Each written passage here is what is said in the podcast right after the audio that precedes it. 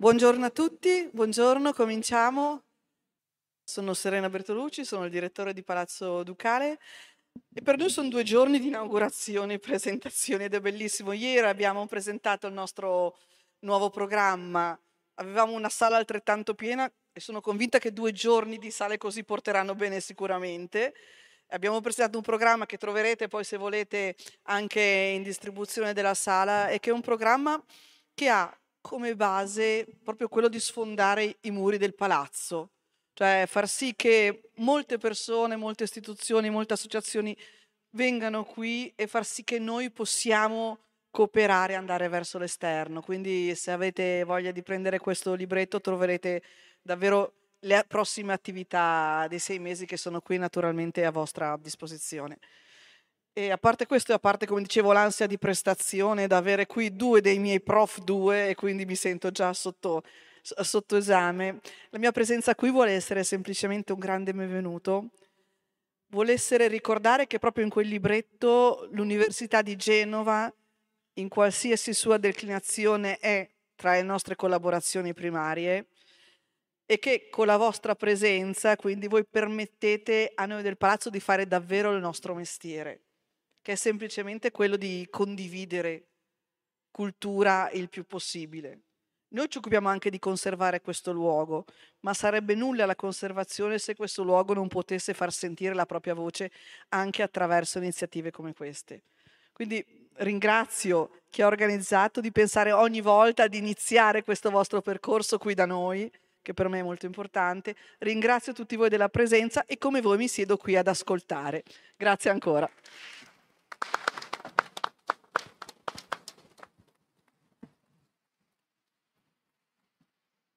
Buongiorno a tutti. Allora, beh, anch'io condivido la stessa emozione della nostra direttrice anche perché mi trovo seduto tra eh, due docenti che sono stati e sono fondamentali nella storia recente del nostro Ateneo e quindi anche un onore condividere il tavolo e avere eh, il professor Surdic come presidente della nostra Unise Senior e avere eh, il collega Magnani eh, nella sua Lectio Magistralis che ci accompagnerà oggi in un viaggio di estremo interesse, di estremo coinvolgimento. Eh, il mio primo compito è quello di portare i saluti eh, del nostro rettore, del professor Federico Delfino. Doveva essere lui a introdurre, ci teneva. Eh, gli impegni di un rettore sono eh, onerosi in questo periodo, soprattutto per l'accelerazione incredibile che il PNRR ha dato a tutte le nostre attività e quindi mi ha chiesto di sostituirlo.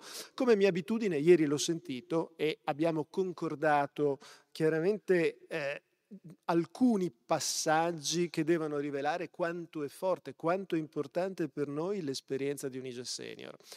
Lo è eh, nel quadro della nostra attività di terza missione, perché eh, l'università deve, assolutamente deve, come sua missione, portare condivisione culturale, quindi divulgazione, eh, provocare crescita sociale, impatto sociale, come, come definiamo eh, in, tempi, in questi tempi, e soprattutto condivisione di saperi, non trasferimento di conoscenze, che è un modo molto arrogante, no? trasferimento da, da, chi ce l'ha a chi non ce l'ha, no, condivisione della conoscenza.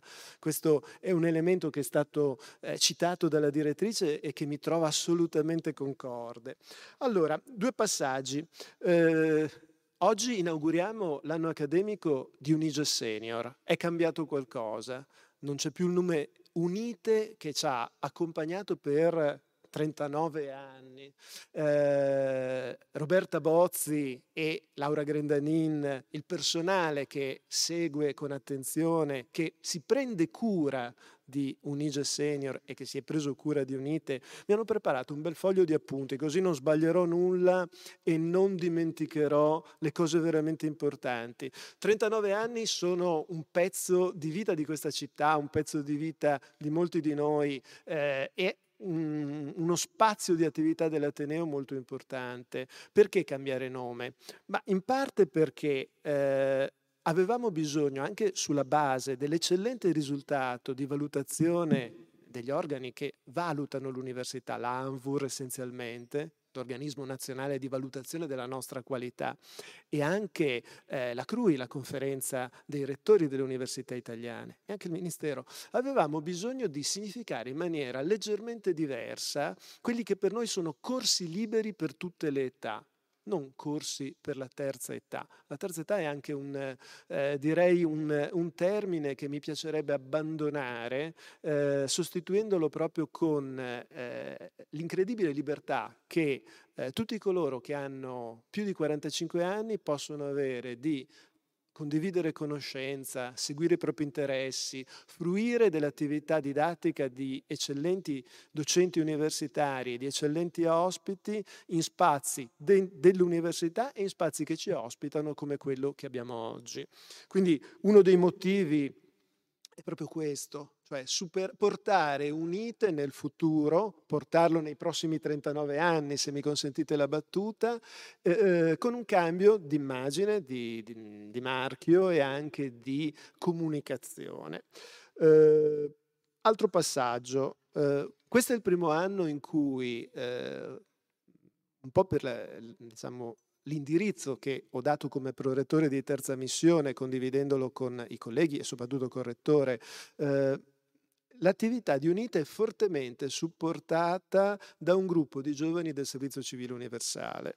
Eh, abbiamo iniziato l'anno scorso, abbiamo vinto il bando nazionale per tre progetti, eh, I nostri volontari collaborano con Unige, per, con, uh, Unige Senior per 25 ore settimanali, cioè offrono da giovani ragazzi e giovani ragazze il loro volontariato per far lavorare la macchina e per affiancarsi nostri, eh, al nostro personale eh, che, che, si prende cura di, di Unige Senior e rendere migliore il progetto. Mi piace nominarli Sofia Baudi, Martina De Lucchi, Letizia Gusai, Alice Miliardi, Pietro, Piero Sambuceti e Chiara Zaccone. E vi chiederei di applaudire questi giovani volontari.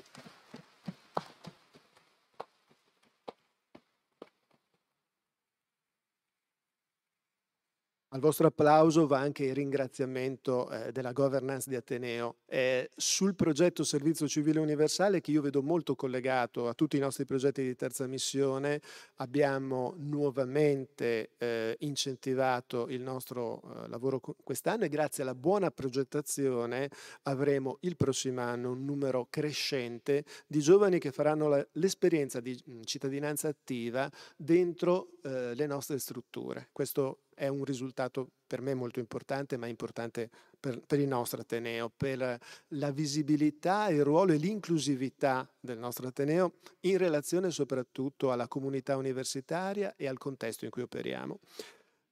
Mm, devo poi ringraziare i partner culturali di Unige Senior eh, nei nostri confronti hanno una disponibilità costante, continua, ci rafforzano, anche loro si prendono cura eh, nella nostra società è importante avere cura di, è uno degli elementi che, su cui veramente dobbiamo sottolineare l'attenzione. Si prendono cura della nostra attività e quindi devo ringraziare Palazzo Ducale che ci ospita oggi e ci ospiterà per diverse iniziative nell'arco dell'anno accademico, il Teatro Nazionale, il Teatro della Tosse, il Teatro Carlo Felice, la Giovine Orchestra Genovese, il CUS, il nostro centro universitario sportivo e la GUP, la nostra Genova University Press.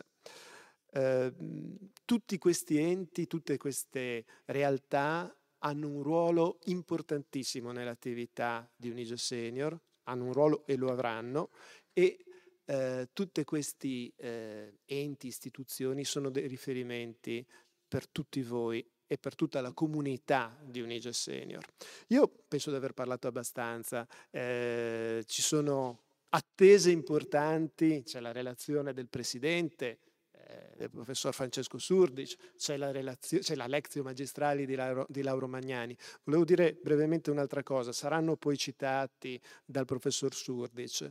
Abbiamo messo mano al regolamento, ci sono dei nuovi coordinatori di area, eh, sono convinto che eh, Tutto questo porterà a un miglioramento quantitativo, qualitativo della nostra offerta formativa per un ISO Senior e vi ringrazio per un risultato che è già immediatamente palese, chiaro. Abbiamo raggiunto, mi diceva Roberta Bozzi, 1400 iscritti, in crescita sensibile rispetto agli anni trascorsi, anche rispetto all'anno scorso e questa crescita va in parallelo con la crescita del nostro Ateneo. Eh, in questi due anni siamo passati da 32.000 studenti ordinari a 36.000. Eh, stiamo entrando nei grandi Atenei italiani. Credo che sia un bel segnale per Genova, per la Regione, per questa città, per la nostra università. Vi ringrazio.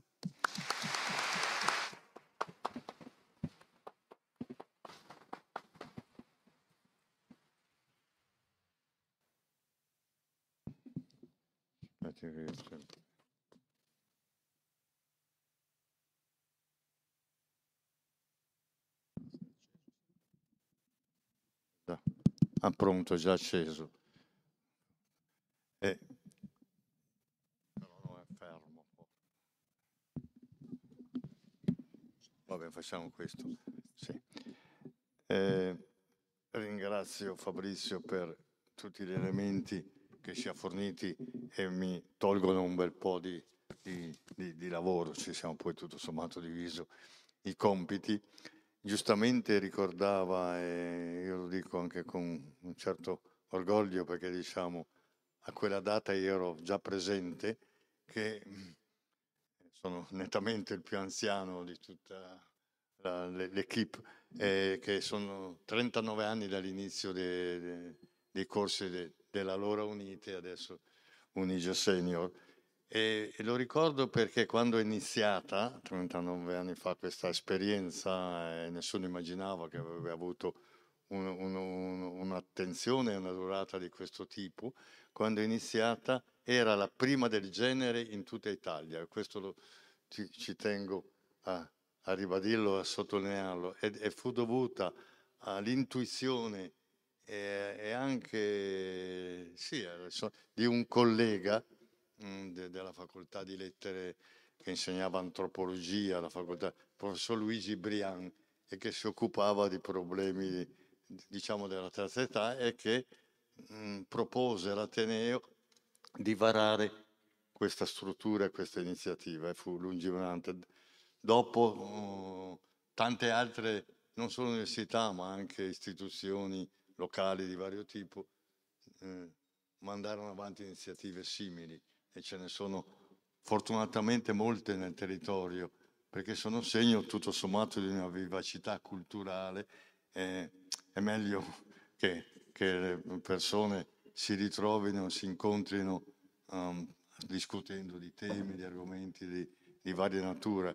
E le, le università, diciamo, la terza età hanno favorito questa questa, questo fenomeno. Noi abbiamo continuato cambiando poi naturalmente nel corso degli anni anche struttura mh, uh, alternativa. Io me ne occupo ormai anche qui dal 2008 quando ero diventato preside della facoltà, perché allora il presidente era automaticamente il responsabile del preside della facoltà di lettere, non so in base a quale normativa, e mi sono trovato quando poi io ho finito di fare il preside, è stata anche abolita la facoltà di lettere. Tanti non lo sanno, continuano a chiamare. Però proprio perché avevi finito tu. No, no, ho consegnato le chiuso, chiuso e consegnato le chiavi. Poi è nata la scuola. Sì, è nata la scuola. Lui è stato preside della scuola che è succeduta uh, alla facoltà di lettere. E, e, e, e, ho continuato, il rettore di allora gli ho, gli ho consegnato le chiavi e anche le dimissioni, perché ho finito ma no, non è finito per niente. Mi ha detto, te ne sei occupato, io non so chi mettere al tuo posto perché il presidente del, del, è di nomina del rettore, di esclusiva nomina del rettore. E mi ha pregato, poi è, è finito eh, il mandato al rettore e il nuovo rettore ho rassegnato le dimissioni chiedendo, e ha insistito e, e ancora di, e io quindi mi ritrovo qui, gli ho detto che potrò restare, ma mi hanno dato un rinnovo di recente per altri tre anni, che sono tanti, data l'età che comincio ad avere, io ho 78 anni. E, e ho detto, se la salute e la voglia, la voglia c'è, la salute non dipende, non di- mi assiste e continuerò a farlo. E se no, qualcuno spero e mi auguro che ci sia, sarebbe assurdo che questo, questo per giustificare la mia, la mia presenza. No- non è un, un attaccamento a una poltrona che poi non dà mm, p- privilegi e poteri, ma dà soddisfazione, che per me sono più importanti dei privilegi e dei poteri che non, ho mai inseguito. Fatto questo preambolo, voglio ancora ricorda- ricordare mm, che eh, ecco, una delle cose che mi ha incoraggiato a continuare è tutta l'organizzazione e lo staff di persone che è dietro a questa, a questa realtà e che non posso ricordare, fatto di, di- di volontari a tutti i livelli, eh, fatta di giovani e anche di persone più anziane, eh, che fa riferimento poi a- alla terza missione e anche alla, al, um, al perform, a queste strutture su- su- su- che l'università gestisce e, e che eh, sono estremamente eh, funzionanti e guidate da persone che lo fanno con, anche quelle che lo fanno di professione, che ancora lo fanno con interesse e con passione, perché farlo solo per professione, per cosa rende molto poco. Se un mestiere si fa solo per questo, i risultati non sono consistenti ed elevati. I- come, voi, come voi sapete, e perché vi siete iscritti e avete fatto delle scelte, ehm, l'offerta didattica fondamentale si articola in cinque aree che corrispondono, che corrispondono alle aree della didattiche scientifiche dell'Ateneo, quindi ricalcano esattamente. E co- ognuno di questi è un coordinatore che viene designato dai- da- da- dal consiglio dell'area. Ecco. Ehm, e- e ricordo, alcuni sono presenti, ricordo i coordinatori e nel ricordarli li ringrazio vivamente per il contributo che hanno dato, stanno dando, sicuramente daranno. Cristina Artinis, magari ti, un attimo così, ma riconoscete già, eh, coordinatrice di, di scienze ma- matematiche, fisiche e naturali, Maria Elena De Maestri eh, dell'area sociale, so- sopportata, no, no, soppo- supportata dalla professoressa Laura Carpaneto e dal professor Riccardo Spinelli, il professor Marco Frascio dell'area di, dell'area di medicina, Giampiero Lombardini dell'area di architettura e ingegneria, a sua volta sopportato dal professor Alezio, Alezio Merlo e Luca Vendrame. Sì. E, e poi mm, un nuovo coordinatore, questi erano già eh, assoldati, già presenti. Abbiamo un nuovo co- coordinatore dell'area umanistica. eh, sono contento di essere riuscito ad arruolare fra i collaboratori per le sue capacità. È A voi molto noto perché eh, si occupa soprattutto del settore della storia dell'arte e fra le persone che si occupano anche dei ruoli, organizzano anche un ruolo notevole da questo, quindi molti lo conosceranno, che è Giacomo Montanari.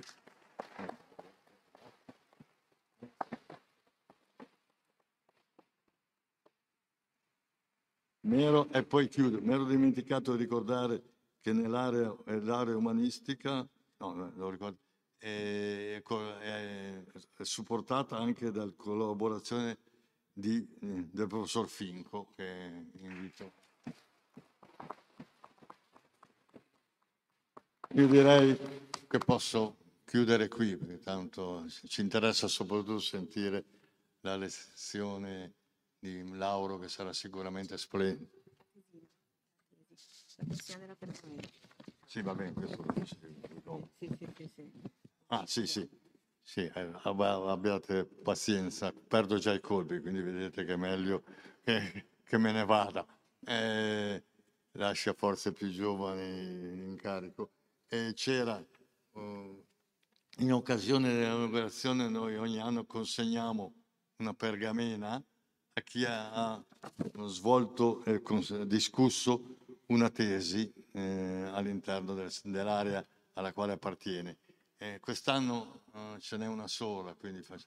Beh, mi auguro però che con la ripresa di interesse e anche di frequenza eh, si ritorni a, al numero di tesi che, si, che venivano eh, discusse e poi eh, premiate eh, gli anni precedenti. Chiamo qui alla, alla cattedra il, il, il, signor Argiolas Luigi.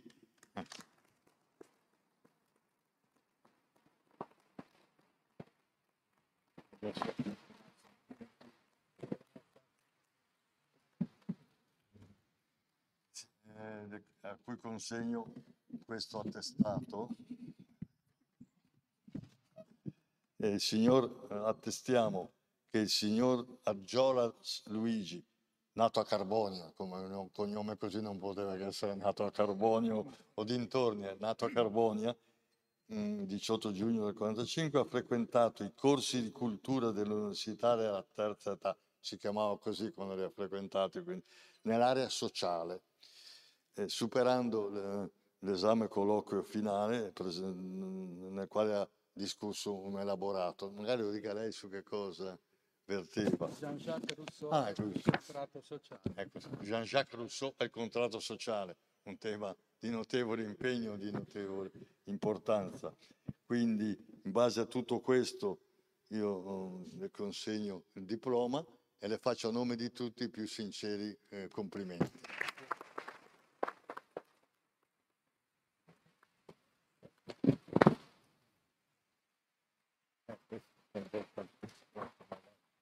Così lo faccio.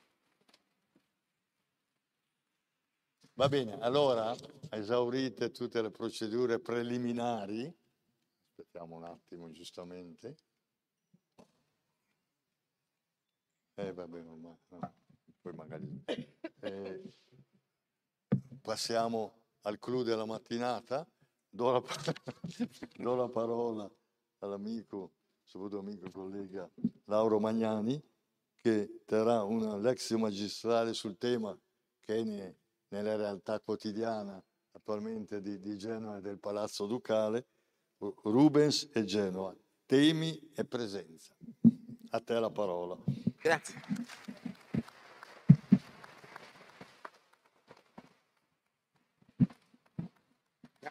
Prima di tutto davvero è straordinario vedervi così in tanti eh, e in questo luogo. Forse prima cosa che mi viene in mente di dire è che trascuriamo l'importanza di essere qui. Mi viene in mente sbaglio quando andò a, a Parigi il doge come disse mi chi? Beh, ma anche noi qui non è una cosa tanto facile da pensarlo. Pensiamo in che, in che luogo siamo. Siamo in un luogo che è stato per questa città, per questa repubblica, per un luogo straordinario dove si sono discusse cose importantissime, dove in quello spazio erano seduti figure dominanti e ci siamo noi.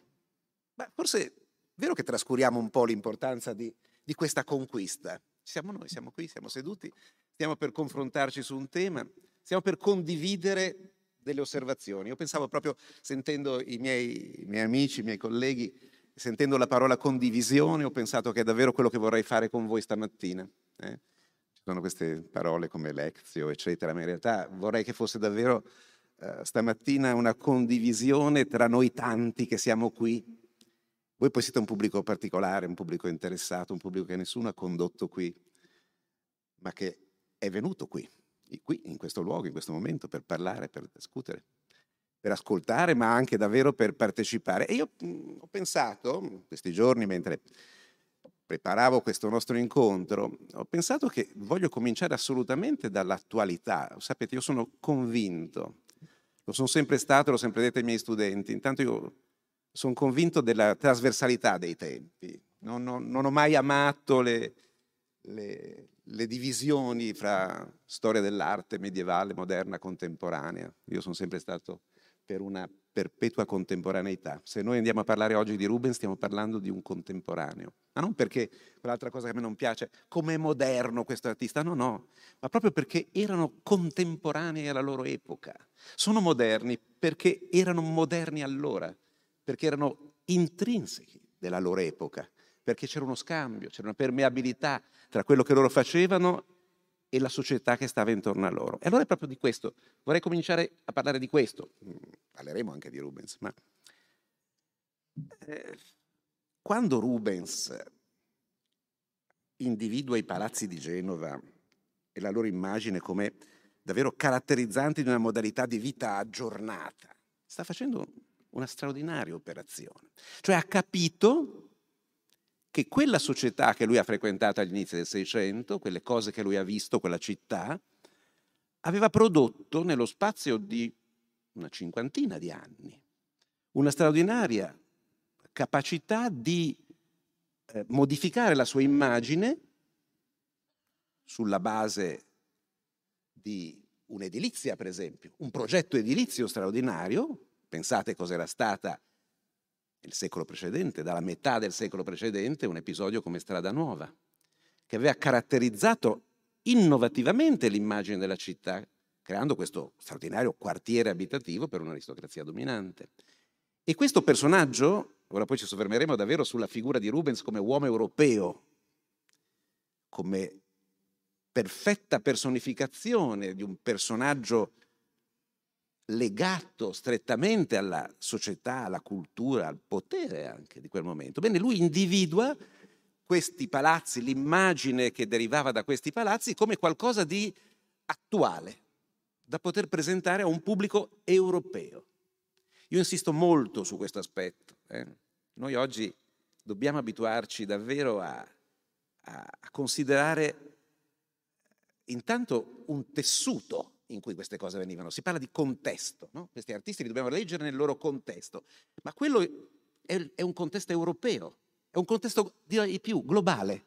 Oggi si parla molto no, di globalità, di arte globale, eccetera, e dobbiamo sempre renderci conto che intanto stiamo lavorando su una parte, ma questa parte è legatissima.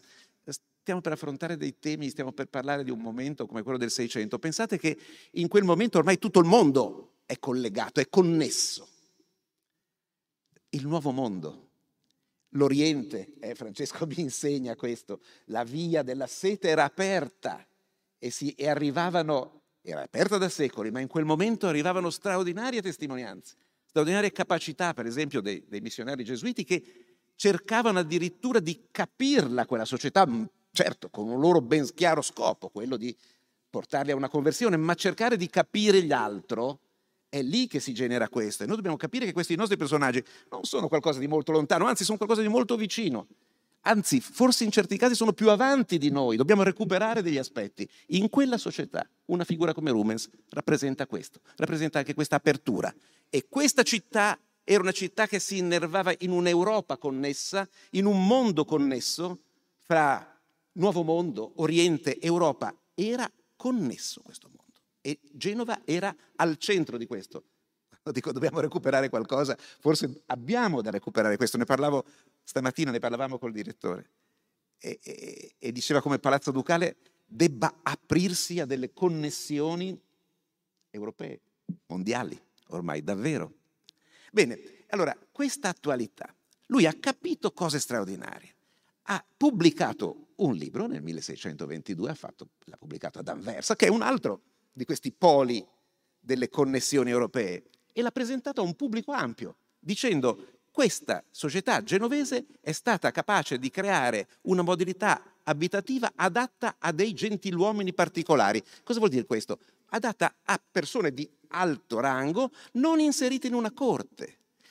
Eh, nella, nella, nel, nel, catalogo della mostra che avete qui vicino e che poi vi, vi invito, se non l'avete già fatto, a visitare, Nils Hutner e, e, e, Anno, e Anno Orlando parlano di marketing territoriale. Secondo me hanno azzeccato con quella definizione, cioè eh, lui sponsorizza in un certo senso questa, queste soluzioni straordinarie abitative e le diffonde con questo, con questo, testo, con questa chiarezza estrema che è nell'introduzione del benigno lettore, dove appunto parla di questa caratteristica. Questi palazzi sono adatti non solo probabilmente a quella soluzione per quella società, ma sono utilizzabili anche in altri contesti. Sono utilizzabili in Europa, in altre capitali e lui pensava alle sue capitali, pensava ad Anversa, pensate che anche l'altra parte, cioè la parte protestante, in quegli anni nelle repubbliche olandese, ammira moltissimo quello che nella Repubblica di Genova si è raggiunto dal punto di vista anche della struttura politica e della classe dominante al potere, una classe moderna. C'è sempre questa osmosi, no? pensate ai grandi momenti, ai grandi, alle grandi svolte, eh, pensate che cosa è stata, per quello quando vi parlo, vi, vi parlo di una perenne contemporaneità, pensate a, a, a Firenze all'inizio del Quattrocento, ma perché questa città quella città esprime cose così straordinarie come Brunelleschi, come Basaccio, come Donatello, ma perché c'è una società alle spalle di questi artisti che è protagonista e che cerca degli indirizzi e questi artisti, la caratteristica di questi artisti è di essere permeabili e di capire, a volte di intuire prima addirittura che c'è bisogno di un progetto, di un'immagine. E questo determina questo, ma e, e pensate, Venezia 1500, Dürer che arriva dalla Germania, Bellini che è il grande artista riconosciuto da tutti, Giorgione che sta facendo innovazioni straordinarie, Tiziano che sta per partire col suo genio clamoroso. Questa città di nuovo è aperta sul mare, è aperta ai contatti e lì si genera di nuovo un giro formidabile nell'arte delle novità clamorose, ma perché c'è una società straordinaria alle spalle e c'è questa osmosi tra artisti, eccetera. Andiamo avanti, Roma 1600, ma vogliamo andare avanti, Parigi 1900, vogliamo dire Shanghai 2000? Questo tutte le volte lo possiamo dire e l'arte ha questo straordinario ruolo di essere interprete di quelle società, di essere addirittura un elemento avanzato di quelle società e di trasformare e partecipare alla trasformazione di quelle società. Io credo molto a questo e credo che sia questo il modo con cui dobbiamo cercare di vedere questi aspetti. E se poi pensate che quell'intuizione di Rubens ha mosso oggi questa città, diciamo uno dei grossi elementi che hanno trasformato l'immagine di Genova. È o no il riconoscimento di questo patrimonio? E guardate caso l'intuizione di Ennio, io ho condiviso tutta quella parte con lui, sono uno dei pochi che possiamo ancora testimoniare quei momenti straordinari. Ennio Poleggi ha capito perfettamente che quella città delle strade nuove e delle, dei palazzi dei rolli, quella società, era una società forte, fortissima, che aveva creato addirittura un modello valido per l'Europa e l'ha riproposta all'attenzione dell'Europa e del mondo moderno come patrimonio dell'umanità. Allora vedete che quella intuizione di Rubens eh, del 1622, 400 anni dopo più o meno, allora era prima, eravamo nel 2006, è stata riconosciuta di nuovo e la città l'ha fatta sua come elemento di una crescita e non possiamo non dire che non è stata una straordinaria crescita avere questo riconoscimento UNESCO. Abbiamo parlato di Rolli stamattina, abbiamo accennato. Beh, io qui mi ero, fatto, mi ero, mi ero tirato giù qualche, qualche numero. Eh, questa ultima edizione dei Rolli, che pure era un'edizione fatta ormai dopo Covid su, con, con prenotazioni, eccetera, ha portato a 70.000 presenze certificate. Cioè, quello stesso progetto riconosciuto da Rubens, perché è quello, oggi ha richiamato nella nostra città 70.000 persone. Ha mosso questa città di nuovo.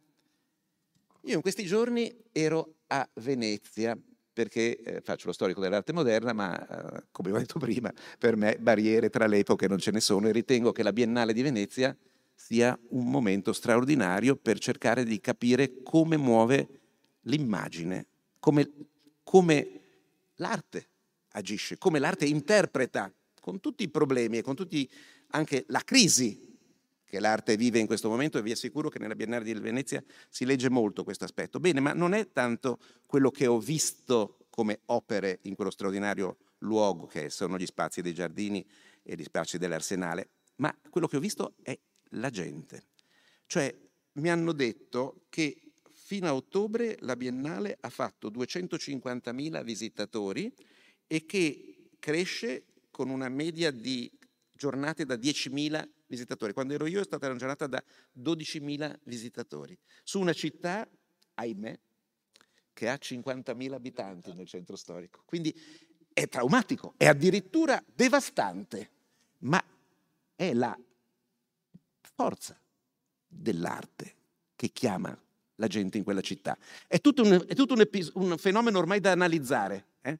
E, mm, mi pare che davvero sarebbero le cose di cui dovremmo anche parlare. Pensate che cosa è oggi questo desiderio eh, di esserci, di vedere, va analizzato, va capito, va capito, va anche visto criticamente, perché davvero pensate il peso che in una città come Venezia hanno 250.000 visitatori. Eppure è un fenomeno straordinario, cioè l'arte incide fortemente sulla società, sull'economia. Beh, questo non possiamo che porcelo e considerare che era, oggi è così e un tempo era così. eh? Quindi intanto inquadriamo Rubens in questa, in questa realtà. Ma chi era questo personaggio? Qui vi ho messo un po' di immagini. Ma intanto eh, uno dei più grandi critici dell'epoca, eh, Bellori, eh, inserisce nel suo volume la figura di Rubens e lo vede molto positivamente e ce lo dipinge come un uomo colto, intanto, un uomo aggiornato. Eh, volevo trovare la definizione maestoso e nobile di maniere ed abiti, solito portare collana d'oro e cavalcare per la città come gli altri cavalieri e persone di titoli e con questo decoro manteneva il nobilissimo nome di pittore. Pensate a che punto un artista come Rubens ha portato il protagonismo, non era solo lui. Pensate a Tiziano con Carlo V, pensate davvero al rapporto agli artisti. Vedete che l'arte è protagonista, si pone e gli episodi più interessanti sono proprio quando l'arte si pone in un rapporto orizzontale con la committenza. E non trascurate la committenza. Tutto il discorso che noi facciamo su questi prodotti, su queste meraviglie di manufatti, partono dal fatto che c'è un committente, soprattutto nel passato, poi sul moderno si potrebbe discuterne molto, un committente che vuol dire qualcosa, un potere che vuol dire qualcosa, una comunità che vuol dire qualcosa, ma questo qualcosa ci vuole qualcheduno che lo sappia esprimere, esprimere al meglio. L'artista è colui che esprime al meglio quei contenuti. Pensate a Raffaello, pensate a Roma, pensate alla Roma di Giulio II o di Leone X pensate al ruolo di Raffaello, pensate alle stanze vaticane, la capacità straordinaria di esprimere con immagini. Siamo all'inizio di quel secolo in cui l'immagine è al centro della discussione.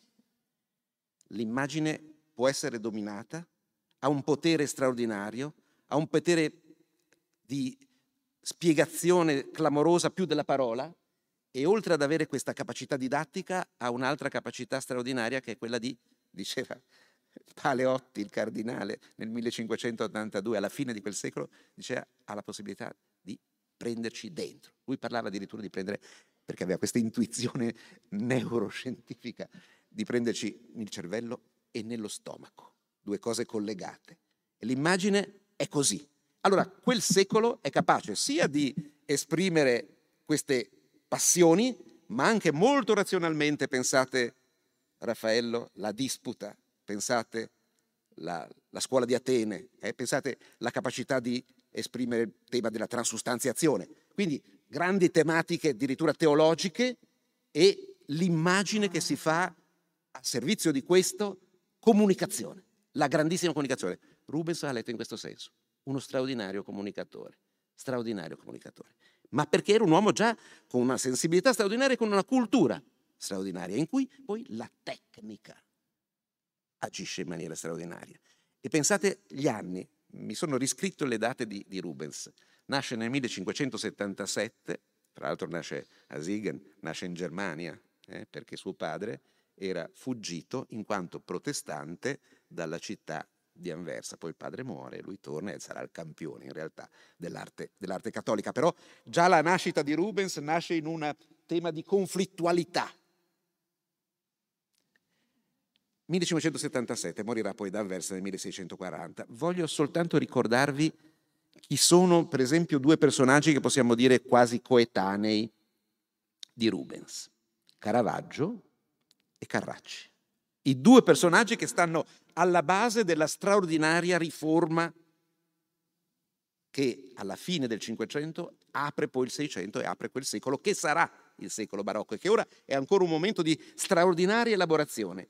Bene, questo artista che è coetaneo praticamente di questi due e che arriva a Roma e vede proprio all'inizio del Seicento, vede le opere di Carracci e le opere di Caravaggio, e qui vi ho mostrato quanto Rubens guarda Caravaggio, qui a destra vedete uno studio della deposizione di Caravaggio e a sinistra quest'opera straordinaria di Caravaggio con la deposizione, ma vi, ricorda, vi ricordo anche che quando intorno alla morte della Vergine, uno dei più contestati tra i quadri di Caravaggio, e ribadisco un concetto, Caravaggio era desideratissimo da tutti, anche dalla Chiesa, perché tutti avevano capito quanto era efficace.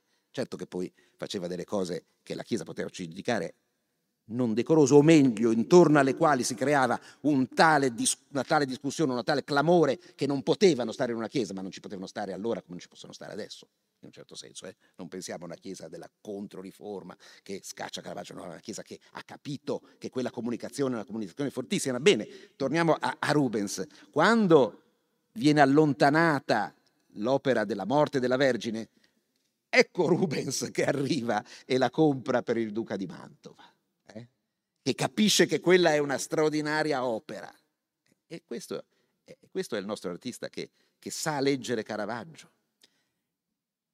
Bene, questo artista in tempi molto rapidi fa una straordinaria carriera.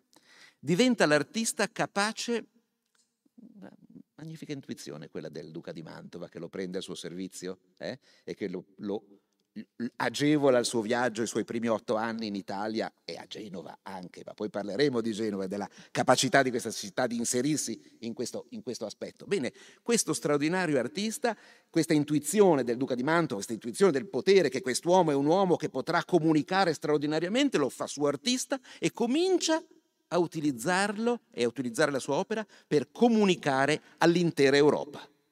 E allora cominciano i viaggi straordinari di Rubens e il suo protagonismo, che lo porta a, naturalmente a Roma, ma poi a Madrid prestissimo, e poi di nuovo a, ad Anversa, e poi in Francia, a Parigi, e poi a Madrid ancora, e poi in Inghilterra, poi torna protagonista in patria. Qui vi ho messo tre, tre, tre opere, Il trionfo dell'Eucarestia per, per Madrid, una delle 22, se non sbaglio, tele progettate per Maria de Medici, eh, straordinarie opere che trovate al Louvre, eh, una comunicazione altissima, oppure per la Whitehall, per Giacomo d'Inghilterra.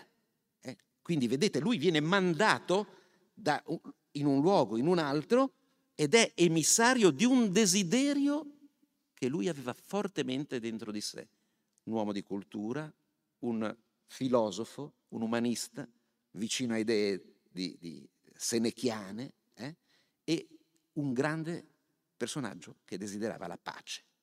E la sua opera è un'opera di pace, è un'opera di pacificazione. Viene utilizzato proprio per questo. E con successo in queste tante missioni che ora non possiamo percorrere, ma che lo portano a girare e a dipingere e a comunicare nello spazio europeo. La pace, la pace emerge nei suoi dipinti in maniera clamorosa, il desiderio, il desiderio di pace. Eh, in questo caso un dipinto della National Gallery di Londra, siamo 1629-30, tenete conto che questo desiderio di pace è parallelo a un periodo di terribili guerre in Europa. La, la, L'Europa è, è, percorsa da guerre. Già quegli scontri religiosi eh, sono, sono ora portati a livello politico enorme tra le grandi nazioni che si scontrano e, e le popolazioni patiscono terribilmente questa situazione e lui agogna la pace e lo dice nei suoi dipinti. Lo dice attraverso questa capacità straordinaria di rifarsi all'antico, ma di rifarlo nuovo, di prendere il mito e trasformarlo. Eh? Lo, lo, dice in quest'opera, lo dice ancora più clamorosamente in quest'opera che sta nella Galleria Palatina. Siamo un po' di anni dopo, siamo 1637-38, e, e questa, queste le conseguenze della guerra. Non so se riuscite a vederlo bene, ma eh, è un dipinto che è dominato dall'urlo della figura di sinistra che agogna la pace, è l'Europa stessa che chiede la pace, ma nemmeno la bellezza di Venere nemmeno la seduzione di Venere, sapete come sono seduttive le immagini di, di, Rubens e quanto nella sua comunicazione conti anche sulla sensualità, sui corpi.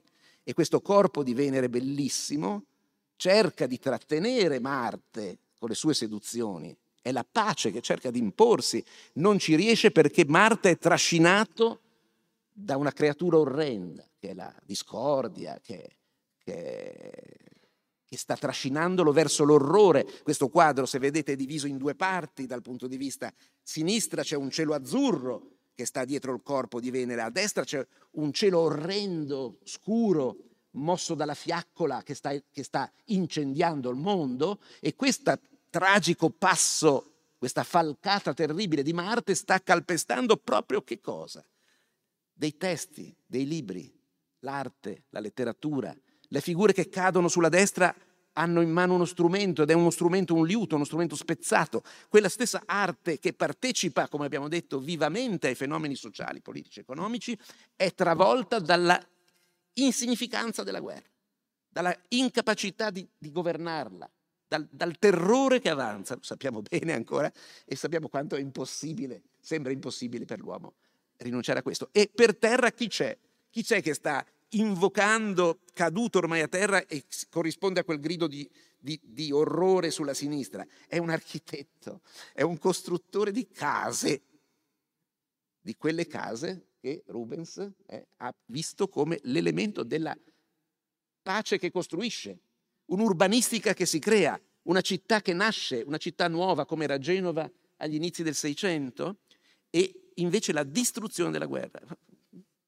Vedete che quando parlo di attualità non ho, non ho bisogno di ricordarvi le immagini che vediamo noi adesso delle città distrutte, distrutte, volo, volutamente distrutte, negate. Quell'architetto per terra è un'immagine di oggi, straordinaria di oggi.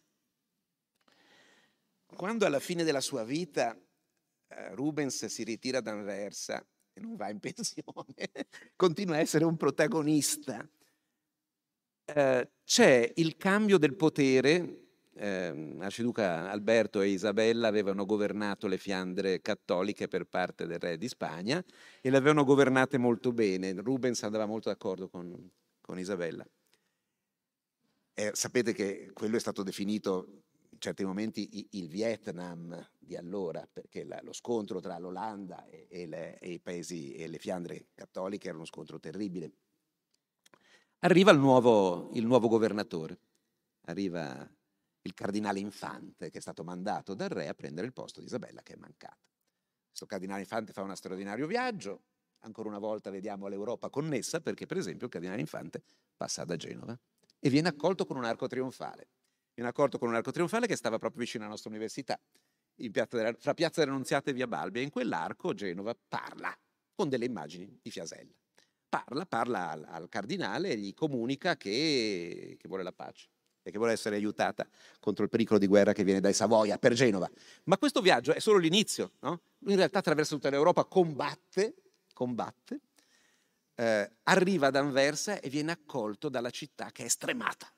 La città è stremata, non ne può più di guerra, vuole ricontinuare i suoi traffici e viene accolto con una quantità enorme di archi trionfali progettati da Rubens e da tutta l'intelligenza di quel momento, che vuole comunicare, vedete questa esigenza di comunicare, comunicare, comunicare e comunicare l'esigenza di pace.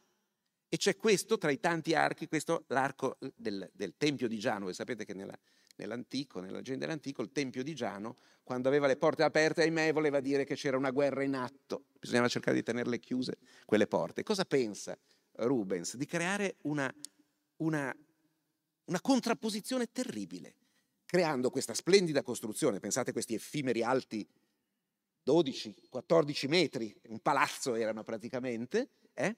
e lui crea questo, questo effimero con al centro, vedete, la porta, ahimè, che alcune furie stanno cercando di aprire per far uscire la guerra che è cieca e che ha quella terribile fiamma che sta per, il, per, per bruciare il mondo, mentre invece sulla destra una figura con un caduceo che quindi è anche la, la, la, il commercio, il, la, la, vita normale sta cercando di chiuderla quella porta e c'è dietro Isabella che aiuta a questo, c'è un amorino che sta cercando di spingerla quella porta e tenerla chiusa. E poi in quella grande struttura sulla sinistra ci sono gli orrori della guerra, eh? teste impalate, eccetera, e sulla destra ci sono le bellezze della pace, la, la cor, le cornucopie che gettano abbondanza. Bene, questa è l'accoglienza che questo artista prepara per il sovrano, per comunicare col sovrano. Quindi Io tante volte quando pensavo alle nostre riunioni, io ho fatto l'esperienza del G8 a Genova e pensavo l'incomunicabilità con il potere. Pensate che noi a Genova abbiamo avuto anche questa esperienza di incomunicabilità col potere. Potere che era qui, ma che noi non potevamo nemmeno vedere. Beh, forse era meglio allora, almeno con degli archi, con degli archi si poteva comunicare col potere e dire qualche cosa al potere, dire che abbiamo un'esigenza di pace. Ecco, questo per sottolinearvi che ruolo aveva questo artista, che ruolo ha avuto per tutta la vita. Allora, è importante che questo artista ha avuto un ruolo anche a Genova. È terribilmente importante. Ehm, vi, vi voglio davvero voglio condividere con voi alcune considerazioni. Pensiamo alla storia di Genova in quegli anni. E dunque, fino al primi del Cinquecento c'è una situazione di grande conflittualità in questa città, non si risolve. Non si risolve. Le, le, le classi dominanti sono, sono, in conflitto, ci sono eh, ingerenze esterne che come al solito insufflano eh, le, gli scontri. Eh, a un certo punto, voi sapete, eh, Andrea Doria fa questo rivolgimento delle alleanze, dall'alleanza francese si passa all'alleanza asburgica, si entra in questa Pax asburgica dove si inserisce con grande capacità l'aristocrazia genovese, diventando, creando questo straordinario centro commerciale, navale, finanziario che caratterizzerà questo secolo eh, straordinario che va dalla, dagli anni 30-40 del Cinquecento agli stessi anni nel secolo successivo e poi ancora con propagini interessanti. Bene, a metà di quel secolo del Cinquecento, riprendo una cosa che ho detto prima, ma ora dico un nome, Galeazzo Alessi, uno straordinario architetto, colto, preparato, che ha visto cosa, cosa si è, come si è aggiornata Roma nella grande epoca di Bramante, di, di, di, eh, di San Gallo, eccetera, viene chiamato dagli aristocratici genovesi per risolvere quel problema delle costruzioni nuove. Ed è lui che progetta Strada Nuova ed è lui che determina dei modelli abitativi, le ville, Villa Giustiniani Cambiaso 1548, palazzi, eh? ma non soltanto, la città, il suo insieme, l'urbanistica, le strade, forse la strada della Bocchetta, certo la Porta del Molo, certo la cupola di San Lorenzo, quindi immagine della città, certo la Basilica di Carignano. Questa città viene costruita. Che cosa è successo? È successo che quell'aristocrazia ha avuto la capacità di individuare un artista, un architetto, capace di esprimere il potere, la capacità della città in quel momento e di tradurla in un'immagine esportabile. Tant'è vero che 50 anni dopo, 70 anni dopo, Rubens la riconoscerà ancora come moderna. Poi c'è lui, c'è Rubens. Eh?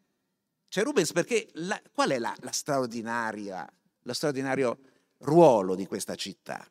È di aver capito subito Rubens, di averlo capito immediatamente. Rubens è ancora un artista che ha fatto qualcosa, già, ha già fatto anche dei dipinti interessanti a Roma, ma non è ancora esploso. Esplode grazie a questa aristocrazia dominante che ha molte possibilità e che viene individuata dagli artisti, guarda caso, come un passaggio fondamentale. L'aveva capito Alessi che poi va a lavorare a Milano, sempre per un aristocratico genovese, per... però Milano, un'altra grande capitale, lo capisce Rubens che poi dopo Genova lavora per tutte le grandi corti europee, lo capisce un po' di anni dopo un altro grande artista che è Puget. Puget, forse vi ho messo anche qualcosa, sì, qui vi ho messo la Basilica di Carignano e qui vi ho messo due capolavori della scultura barocca. Pierre Puget, 1660-1670, in quel decennio viene individuato dall'aristocrazia genovese come l'artista adatto a esprimere un rinnovamento nella scultura, capace di fare a Genova quello che Bernini faceva a Roma, tanto da pensare addirittura di mettere nella Basilica di Carignano un baldacchino, che poi non fu mai realizzato, ma come quello romano, anzi più folle perché doveva avere una scultura della Vergine Assunta che finiva con una statica ancora tutta da vedere se avrebbe potuto funzionare, con questo trionfo. Questo grande scultore intuisce, è, è proprio una comunicazione. Da una parte l'aristocrazia locale capisce che non bastano i grandi scultori lombardi che ha a disposizione, che sono bravissimi, ci vuole uno scatto di genio, qualcuno capace di intuire le novità di uno spazio nuovo che è lo spazio barocco, e questo artista è Puget. E dall'altra parte c'è un artista che vuole scalare il potere nella sua capacità eh, di, di, di, di comunicatore, punta alla corte di Francia, ma capisce che qui ci sono i denari per poter fare dei progetti clamorosi e si mette al servizio di questa aristocrazia. Ecco, vedete che c'è sempre questo discorso di una committenza, una com- un'esigenza di comunicazione, un artista, un pubblico straordinario. La città in quel momento, in quegli anni che vanno dalla metà del Cinquecento alla, al decenni dopo la metà del Seicento, è capace di continuativamente di individuare comunicatori capaci di svolgere questo compito. E qui cosa fa il nostro, il nostro Rubens? Beh, intanto elabora, come, come Alessi aveva elaborato dei modelli, la dimora aristocratica, la villa aristocratica, i bagni, le grotte, poi vi parlerò un attimo di grotte, come parliamo di, di, di, di attività, di attività di mostre in questo periodo. Bene, anche lui fa dei modelli, inventa dei modelli, inventa un modello di ritrattistica, certo si basa sulla tradizione straordinaria di una ritrattistica fiamminga, ma riesce a mettere quel qualcosa di più. Uh, Rubens, in una testimonianza diretta, uh, si lamenta un po' perché soprattutto certi ritratti di corte lo annoiano. Non è che lui è un grande che inventa, pensate, pensate i ritratti genovesi, no? Pensate Brigida Spinola, pensate Giocarlo Doria. Eh, sono, sono, capolavori innovativi nell'arte del ritratto, ma lui, ma lui eh, in certi casi vede proprio questa esigenza che nel ritratto c'è sempre, anche di status symbol, di ripetitività. È vero, noi ci deliziamo vedendo le, le ricche mise di queste signore, però notiamo anche che si ripetono, che questa classe voglio dirvi, questa classe è straordinaria, è europea, è nel circuito europeo, ha dei limiti anche questa classe, ha bisogno di farsi vedere, ha bisogno di, che l'artista riempia questi dipinti di elementi, l'architettura alle spalle, il grande abito, il gioiello prezioso, il pappagallo, la, la servitù. Io dico sempre che questi artisti fanno queste cose perché le devono fare e pongo l'esempio di Van Dyck. Anche Van Dyck poco dopo fa straordinari dipinti per l'aristocrazia genovese, dove però è espresso sempre questa, questa esigenza di status symbol. Se vedete Van Dyck quando agisce in Inghilterra per un'aristocrazia diversa, beh, c'è un feeling tra lui e i personaggi ritratti che gli permette di non aver bisogno di vestirli riccamente, di mettergli quattro colonne dietro, basta mettere una quercia, basta mettere un signore vestito sportivamente da caccia, basta mettere una, un aristocratico inglese che si veste un po' all'orientale, libero nella sua dimora. Ma questi limiti sono sempre limiti altissimi. E allora a Genova elabora questo modello straordinario di ritrattistica per una classe aristocratica. Ritengo che siano sono un po' eretico in alcune cose che dicono, ma che siano più ritratti addirittura più significativi i palazzi di Rubens nel libro del 1622 eh, del singolo ritratto capolavoro pure fatto da lui. Tenete conto che nella prima edizione del 1622 Rubens i ritratti li fa ai palazzi e non ci mette il nome sotto. I palazzi non hanno nome, lo spiega. Dice ma perché? Perché questa è un'aristocrazia fatta di denaro, e i nomi possono cambiare. Quel palazzo che oggi si chiama Pallavicino, domani si può chiamare Grimaldi. E quindi non lo mette il nome sotto. Poi nella, nei, nei, palazzi moderni di Genova, nell'edizione tra il 22 e il 26, gli altri palazzi aggiunti, e poi nel 52, dopo la sua morte, i palazzi sono divisi e, e la parte dei palazzi moderni sono segnati con il nome del proprietario. Però inizialmente è davvero un ritratto che va al di là addirittura della persona. Ma non soltanto eh, ho posto dei limiti a questa aristocrazia, ma dobbiamo considerarla anche un'aristocrazia di straordinarie capacità, per esempio di straordinarie collezionismo. Eh, Rubens non parla, no? parla di, di muri, ma questi muri erano pieni di altri episodi di comunicazione. di dipinti, di dipinti straordinari. Pensate alla collezione imperiale, pensate alla collezione Dori, pensate alla collezione dei Balbi. Questo dipinto straordinario di Rubens, uno dei più, più emblematici eh, nella ricchezza della pittura rubensiana, che è capace di cogliere prima di tutto l'arte veneta e Tiziano, ma, ma far sua tutta l'esperienza precedente, no? Abbiamo detto prima Caravaggio, eccetera. Bene, questa opera viene collezionata da Giovan Battista Balbi e poi passa nella collezione di Francesco Maria Balbi. Quindi dobbiamo pensare a questi personaggi capaci anche di riempire il loro spazio, il loro contesto eh, di queste opere a loro volta com- di comunicazione e di comunicazione per chi visitava quegli straordinari palazzi. E c'è un altro episodio che io trovo fondamentale per la presenza a Genova di Rubens.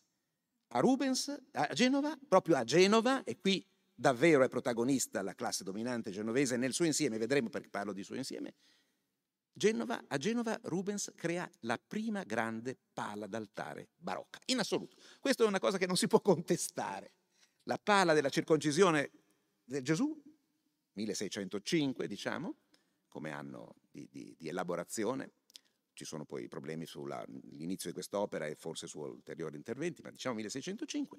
Quest'opera è un'opera totalmente innovativa nella comunicazione religiosa. Cambia la dimensione della pala d'altare. Dico cambia la dimensione anche perché per Genova è un'opera grande, grandissima, metricamente grande. È un display di grande dimensione. Non mi dispiace usare il termine display che, oggi, che, viene usato molto oggi nella comunicazione perché questa città era fatta di display. Pensate che cos'erano le facciate dipinte, sono tutti degli schermi, degli schermi su cui si comunica. E anche in una chiesa, sono state delle opere interessantissime di un artista clamoroso contemporaneo che si chiama Bill Viola, che ha perfettamente capito che cos'era il display di un dipinto religioso. È un luogo di passaggio, dove io fedele guardo, mi si rivela qualcosa che sta al di là in un altro mondo, ma che è un mondo che l'arte di questo momento ha, reso possibile. Ha reso possibile rappresentare l'irrappresentabile, ha reso possibile, ha reso credibile questo. Non è vero quello che rappresento, ma è verisimile. La carne di quella pittura rende verisimile la rappresentazione di Dio, della divinità, ed è qualcosa, Viola in una bellissima operazione fatta nella Biennale aveva creato tre altari in Santa Maria del Giglio dove si muovevano dei video lentissimi con le figure che dal fondo arrivavano al limite sulla pala d'altare, che era in realtà uno schermo, eh, e poi guardavano verso noi, verso il pubblico, e poi giravano e tornavano indietro. Beh, non poteva essere così ai tempi di Rubens, ma era così. Questo diaframma, lui crea questo straordinario diaframma tra noi e il mondo dell'aldilà, il mondo della divinità. Perché è successo questo a Genova? Perché veramente questa aristocrazia aveva anche questa esigenza di comunicare religiosamente. E il primo che intuisce come comunicare modernamente, una città che era piena, era stata piena di grandi pittori, non, non erroneamente in questa mostra viene, c'è un'intera sala dedicata a Cambiaso, perché Cambiaso rappresenta nella fine del Cinquecento un grandissimo artista, tanto vero che andrà a lavorare poi all'Escorial, fallendo, ma andrà a lavorare all'Escorial per Filippo II. Bene, in quella città c'erano delle bellissime opere religiose, ma non c'era nessuna opera che, oggi dicono, spaccasse che veramente fosse, che quando la vedeva la gente diceva, era colta davvero nel cuore, nella testa, nello stomaco. E un personaggio importante che si chiamava Matteo Senara, che faceva parte dell'aristocrazia nuova, intuisce questo e intuisce che l'artista che può essere innovativo per Genova è un altro grande interprete di questi anni, è un interprete che Rubens amò moltissimo, è Barocci. Nel 1596 arriva a Genova, desideratissimo, dopo anni di attesa per Matteo Senarega, questo dipinto che è questa crocifissione con San Giovanni Battista, eh, scusate, con eh, eh, San Sebastiano, San Giovanni e la Vergine collapsa ai piedi della croce, per la cappella di Matteo Senarega in Duomo. Questo dipinto è stato restaurato, è una delle operazioni del network, diciamo così, inserita nel network delle mostre rubensiane perché si è capito quanto è importante quel quadro anche per Rubens. Passano pochissimi anni. Pochissimi anni. I Pallavicino, altra personalità fondamentale in quell'epoca, amicissimi del Duca di Mantova, prestatori Duca di Mantova aveva molti debiti nei loro confronti e quindi paga anche in quadri, anche in quadri di Rubens probabilmente. Alcuni ritratti del gruppo Pallavicino Serra probabilmente sono delle forme di pagamento di debiti eh, con cui il duca di Mantova diminuiva un po' i suoi debiti monetari nei confronti di queste famiglie, Pallavicino e Serra. Bene, i Pallavicino, in particolare Niccolò Pallavicino, è uno dei, delle persone più vicine al duca e a, e a, e a Rubens e eh, l'altro personaggio della famiglia straordinaria è Marcello Pallavicino che è entrato nella Compagnia di Gesù. Compagnia di Gesù ha un po' di difficoltà a entrare a Genova, i genovesi sono un po', un po resti ad accoglierla, ma quando la accolgono, quando capiscono che quella compagnia vuol dire modernità, vuol dire internazionalità, vuol dire contatti. E allora cosa fanno? Molto semplicemente occupano le cariche di potere all'interno della compagnia. E Marcello Pallavicino è il Pallavicino che si inserisce fortemente in quel gruppo. E allora cosa succede?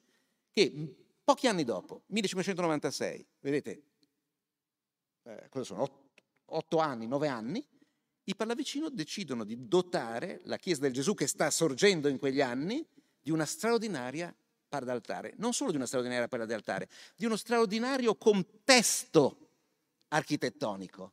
E se voi entrate ancora oggi, abbiamo la fortuna di entrare in quello spazio, e vedete che quella modalità con cui viene concepito lo spazio finale, questa, questo tempio, non sono colonne tortili, ma quello che richiama l'idea del tempio di Salomone, eh?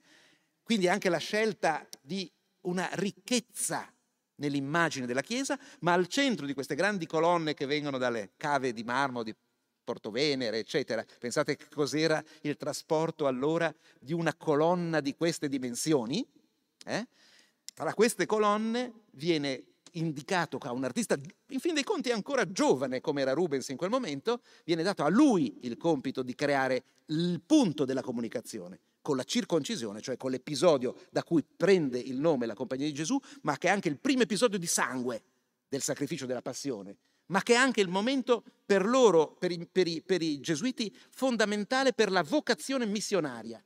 No, non per niente le, le pale poi ci saranno intorno, saranno da una parte la strage degli innocenti, altro sacrificio di sangue, dall'altra parte la fuga in Egitto che corrisponde alla caduta degli idoli, che corrisponde all'attività missionaria della compagnia, e poi due cappelle ai lati.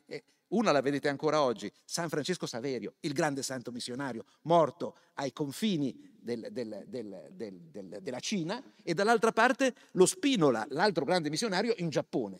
Era, doveva esserci una grande cappella. Quindi vedete che grande progetto comunicativo che era questo. E Rubens è chiamato a svolgerlo. E qui veramente è l'inizio di una nuova modalità di pittura religiosa. Rubens eh, lavora con bozzetti, con disegni, Qui addirittura vedete che in questo primo disegno sembra aver pensato quasi alle grandi colonne che poi stanno, ma quando troverà la soluzione finale sarà una soluzione di nuovo che evoca tutta l'arte che stava alle spalle. Questi grandi artisti sono capaci di fare loro, di fare loro l'arte precedente. E allora è Correggio, è Barocci, non so per esempio il correggio della notte, vedete quel gruppo di angeli lassù è, è ripreso chiaramente nel dipinto, nel dipinto di Rubens, ma è anche poi tutto quel discorso che avevamo fatto della capacità di rappresentare gli affetti e che, e che, che, e che aveva fatto così bene Barocci, cioè commuovere quella figura della Vergine che si volta verso di noi, che distoglie lo sguardo dal bambino circonciso e addolorata guarda verso di noi. È questo il modo per coinvolgerci, per prendere la nostra testa e il nostro cuore e trasportarlo in questo quadro e farlo salire a contemplare le immagini divine. E questo riesce a farlo qui. Non per caso anche a Roma sono i Serra che convincono gli oratoriani a avere nella loro, nella loro chiesa la nuova pala della Vallicella fatta da Rubens. E lì poi inizia Rubens a comunicare anche dal punto di vista religioso in maniera straordinaria.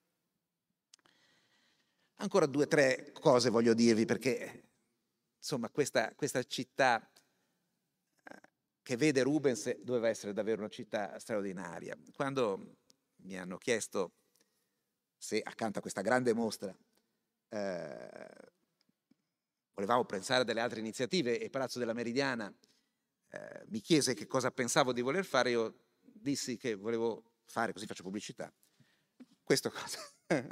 Grotte e giardini ai tempi di Rubens, Delizie e meraviglie a Genova all'alba del Seicento. Siamo nei primi anni del Seicento e Rubens conosce una città che doveva essere veramente seduttiva. Pensate che cos'era San Pier d'Arena in quegli anni, questa grande spiaggia, una specie di, bah, qualsiasi grande, grande luogo di spiagge del mondo di oggi dove si, così dico la parola turismo che poi ti fa arrabbiare, dove si poteva andare a fare un turismo di elite, questa grande spiaggia con delle grandi dimore come dimore urbane, dimore di ville ma come dimore urbane, meravigliose, dove l'aristocrazia andava a passare dei momenti di tranquillità, di pace, in un ambiente straordinario. E chi arriva lì nel 1607, nel luglio, una bella estate del 1607, arriva il duca di Mantova. Credo. arriva il duca di Mantova con tutta la sua corte a fare dei bagni, dei bagni di mare, fra l'altro, e delle sabbiature. Poi c'era il mare mosso e allora gli portavano il mare in casa per fare questi bagni ma comunque lui era venuto per fare dei bagni. E questa città, voi sapete, i viaggiatori sono entusiasti di questa città. La città nel centro doveva essere anche costipata, puzzolente, come tutte le grandi città dell'epoca, ma no, quella, la, la città delle prime riviere di San Piero d'Arena, di Albaro, eh, era una città ideale, eh, dove i profumi delle arance si mescolavano a questa bellezza, dove un poeta come Chiabrera riesce a, a vedere anche gli abitanti locali come dei, degli abitanti di Arcadia, dove si potevano passare serate in conversazione. Ed è quello che fa, che fa il duca di Mantova, che fa il duca di Mantova che ha... Rubens probabilmente se n'era andato proprio in quel mese stesso, era andato a Roma, ma c'era tutta la corte del duca di Mantova, c'era il duca di Mantova, c'era il Chiabrera, c'era Francesco Rasi, che era il cantante più ammirato, l'idolo pop in quel momento. Eh? Eh, siamo nel momento in cui sta per nascere l'opera. Eh? Erasi è straordinario e mette in musica le poesie di Chiabrera. Quindi immaginatevi che c'è il compositore, c'è il cantante e io ho avuto la fortuna di vedere tanti anni fa, e le ho portate poi in mostra a Palazzo della Meridiana, le lettere che un funzionario della corte di Mantova manda alla moglie del duca di Mantova, che se ne stava, ahimè, a Mantova mentre lui se la godeva a Genova. E dice che per esempio il Rasi ah, cerca sulle spiagge di San Piero d'Arena e nel contesto di San Piero d'Arena dei luoghi dove la sua voce possa espandersi e possa avere eco. Quindi cantavano, vedevano begli spettacoli, soprattutto le dame, tutte le dame genovesi che erano note per la loro bellezza e anche per una certa libertà. Arrivano a conversare, a fare queste conversazioni con il duca di Mantova che molto ammirava le, le signore genovesi. Ci sono testimonianze, fra l'altro, di feste, di cose incredibili, di, di, di, di partecipazione quasi, quasi, quasi, come dire, davvero la, la, voglia di esserci, di essere presenti di questa aristocrazia era straordinaria. Bene, proprio in quelle stesse testimonianze si dice che nel 1607, appunto il 14 luglio, in una lettera del 14 luglio, si dice che il duca viene deliziato davanti a una grotta della famiglia pavese da uno spettacolo di belle ninfe.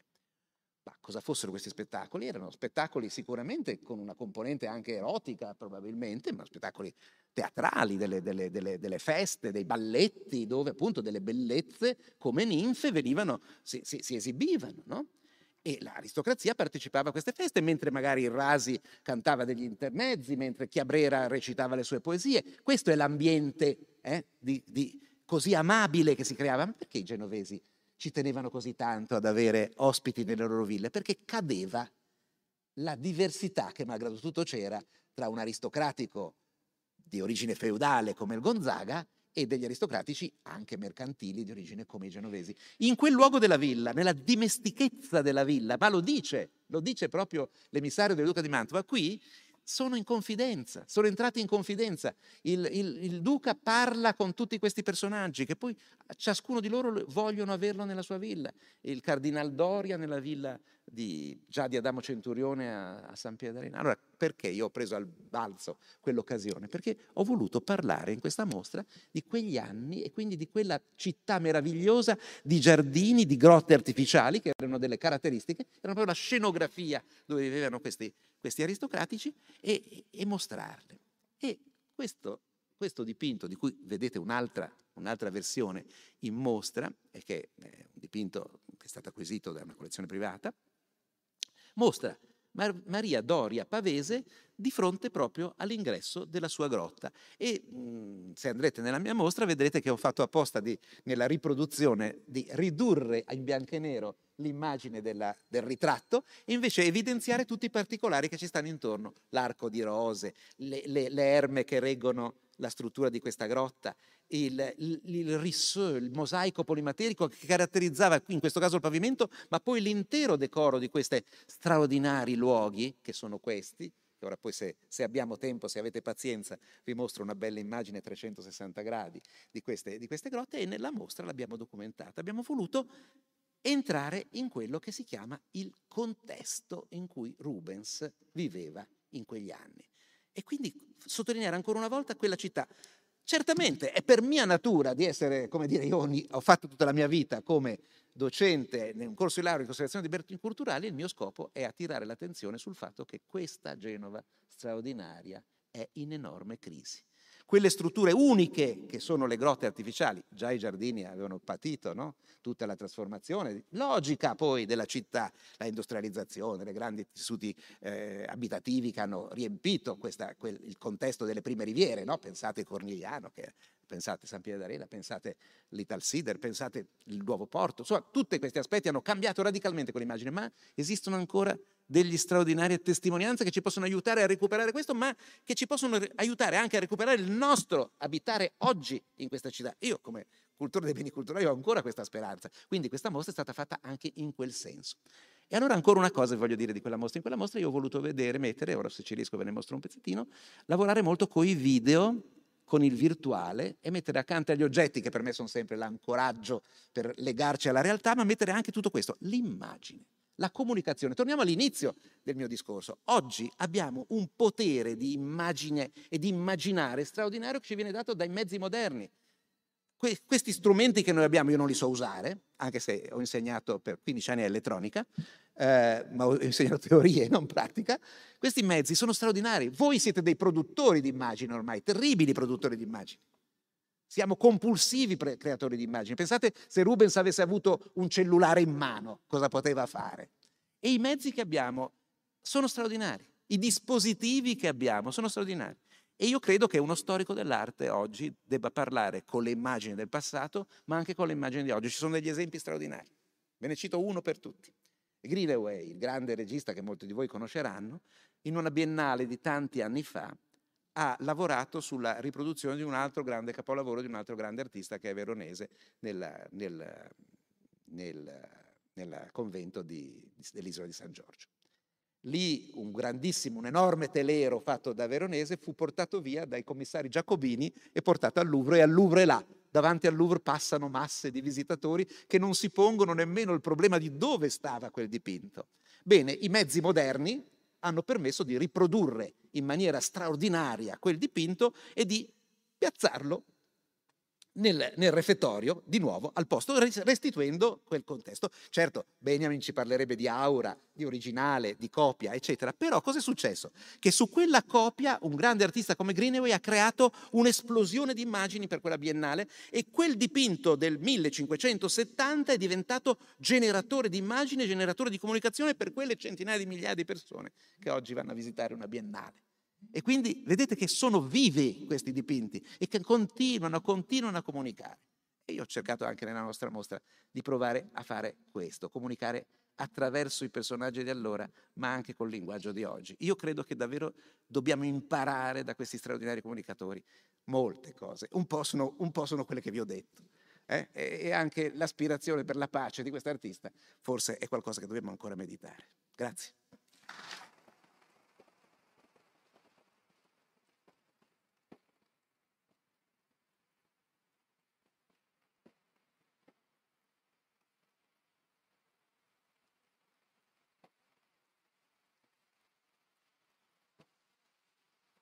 Vi ringrazio. Posso chiedere al nostro- alla nostra regia se vi passa almeno un'immagine di Rubens, il, il numero due, se, se riusciamo a passarlo. Poi c'è tutta una ricostruzione delle grotte 360 gradi.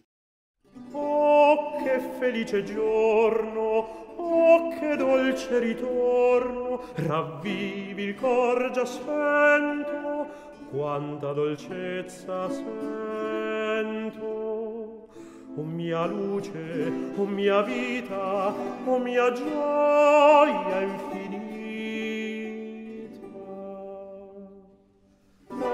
Ecco il mio bel ritorno, ecco le lieto il giro, e queste rive adorno, dal bel guardo ch'io mi occhi belli, occhi cari, occhi del suo.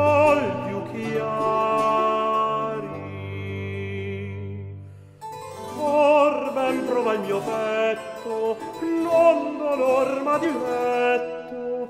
Torna la chiara e bella mia rilucente stella. Torna il sole torna l'aura torna chi mi ristaura dolce sovra me splendido che